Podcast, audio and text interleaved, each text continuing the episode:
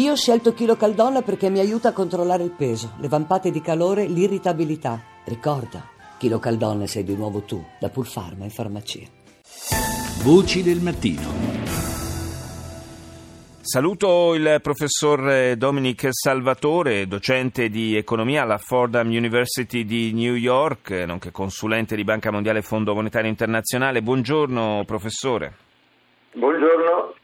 Grazie di essere con noi a quest'ora del mattino per parlare eh, di Stati Uniti, di previsioni di spesa eh, da parte dell'amministrazione Trump e in particolare degli interventi che eh, Trump intende operare in eh, campo eh, per quanto riguarda la sanità. Eh, non è un mistero, insomma l'ha sempre detto in campagna elettorale che avrebbe cancellato l'Obamacare, è una battaglia impegnativa comunque quella che si accinge ad affrontare su questo fronte il, il presidente americano. Quello che le volevo chiedere eh, innanzitutto, perché per noi eh, che viviamo in Europa, in Italia in particolare, dove siamo abituati alla sanità pubblica e alle garanzie che essa ci concede, eh, ehm, riesce sempre difficile capire come mai eh, gli americani in maggioranza alla fine abbiano deciso di sostenere un candidato presidenziale che vuole cancellare queste tutele. Qual è il problema vero legato all'Obamacare? Prima voglio premettere che tutti in Italia pensano che una, una, delle 48 milioni di persone che non avevano l'assicurazione sanitaria, a loro veniva negata la cura sanitaria. Questo non è vero, sarebbe a dire chiunque anche senza l'assicurazione sanitaria, l'assicurazione sanitaria, se andava da un ospedale, un medico, qui si pensa che gli sarebbe stata negata la cura. Questo non è vero. Io vivo dagli, negli Stati Uniti da più di 50 anni e non ho ragione, non ho ragione di dire cose che non siano vere e che io non conosca. Sì. Ecco, il fatto che c'erano, c'erano 48 milioni senza assicurazione sanitaria, ovviamente tutti hanno il diritto ad assicurazione sanitaria e Obamacare eh, aveva cercato di, uh, di, di farla avere a tutti. Se non che dai 48 milioni, dai 48 milioni senza assicurazione sanitaria fino a prima che Obamacare diventasse eh, legge di, di, eh, o, o, cominciasse ad operare, eh, 20 milioni in più, quindi da 48 milioni siamo andati a 28 milioni. Quindi anche con Obamacare rimanevano 28 milioni senza assicurazione sanitaria. Di questi 20 che hanno ricevuto l'assicurazione sanitaria con Obamacare, 11-12 milioni eh, hanno ottenuto l'assicurazione sanitaria dal governo perché non capaci di, eh, di poter pro, eh, eh pagarla privatamente. Sì. Ecco, quindi adesso Obamacare, anche senza Trump, sarebbe, stava crollando stava crollando e sarebbe com- completamente crollata entro il 2017. Il problema di, uh, di Trump è che vuole cancellarla, uh, anche se stava mh, mm, cadendo sotto il suo peso, e, e, non è pronto a sostituirla. Sarebbe dire i repubblicani, non Trump, hanno avuto sette anni per creare per un nuovo programma di, per sostituire Obamacare e adesso uh, che Trump eh, sarebbe pronto ad, ad, metterla in atto non hanno il programma, quindi è un disastro questo per la nazione. Professore, perché stava per crollare l'Obamacare?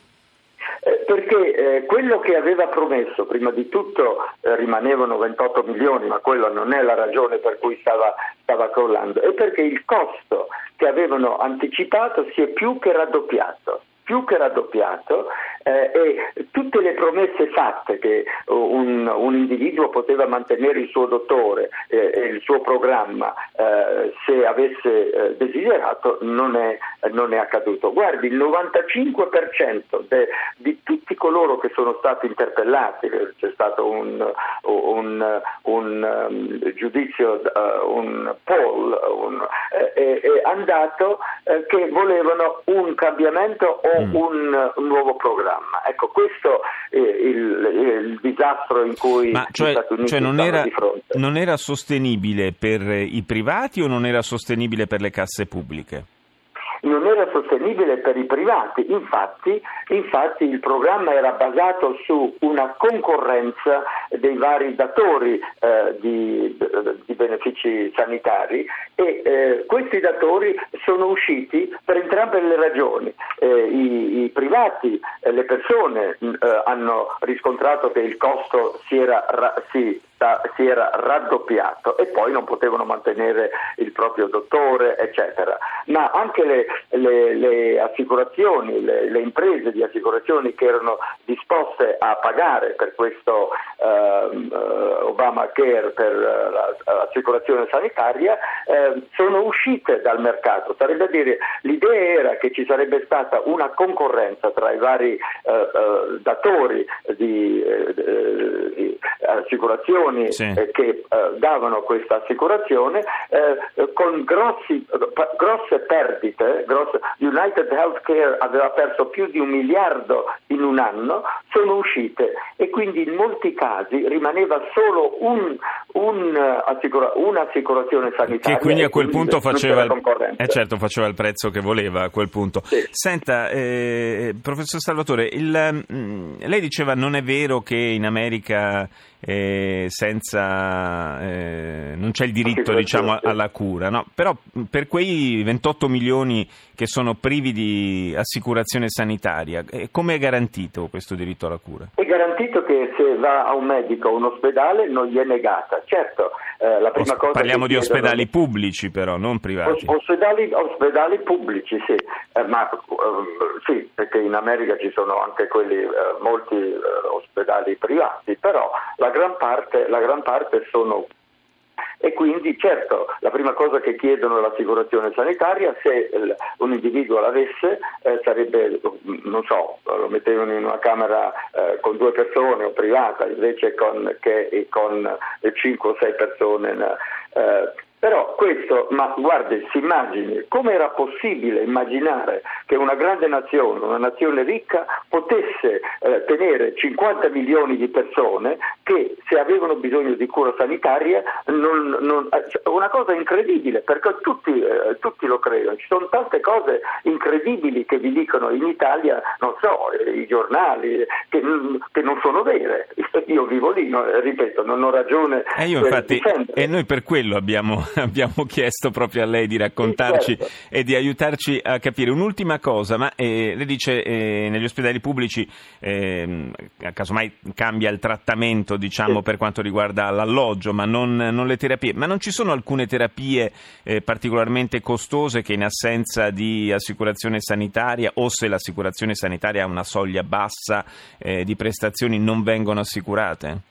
Eh, ma questo accadeva anche, anche eh, senza, con l'assicurazione sanitaria. Sì. Lei sa che in, in, Inghilterra con l'assicurazione sanitaria anni addietro il dottore, neg- eh, il dottore decideva se dare o meno eh, eh coloro che hanno i, i, i reni malati, il, il, tec, il termine tecnico, eh, eh, eh, decidevano e se una persona avesse più di 53-55 anni non gli davano la cura, lo mandavano a casa eh, mm. con una pillola e sapendo che la, lo condannavano a morte. Ci sono trattamenti eccessivamente costosi che anche coloro che hanno l'assicurazione non l'hanno e quelli che non l'avevano magari la soglia era ancora più bassa. Sì. Ok, capi- a questo punto è molto, è molto più chiaro. Diciamo che eh, forse noi ci lamentiamo tanto della, della, sanità italiana spesso, ma allora eh, tutto sommato cioè, vale la pena di tenersela, di tenersela, stretta per certi versi. No, no, io ho avuto esperienza, mia moglie si è sentita male venendo in Italia a dicembre, questo passato dicembre,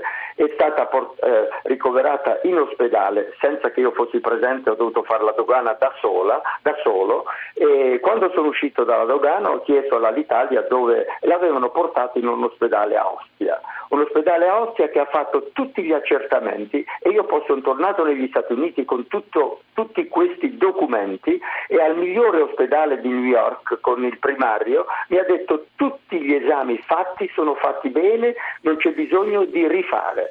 Quindi ecco. tutta questa critica sulla, sulla, sanità in Italia, in Italia certo eh, le risorse sono limitatissime, sono state tagliate e quindi non possono, eh, gli ospedali ovviamente sono sovrappovolati, sopra, uh, sovraffollati. Al sovraffollati, però quello che, eh, che, si fa in Italia con tutte le critiche, miglior, eh, il problema principale è ovviamente che non ci sono le risorse per, dare, eh, per, per curare tutti però, i malati però, però, però diciamo, diciamo, ecco, mi sembra importante sottolineare questo aspetto, che insomma, il sistema sanitario italiano tutto sommato ci dà delle garanzie sì. che, che, speriamo di poterci eh, tenere strette a lungo. Grazie al professore Dominic Salvatore per essere stato con noi.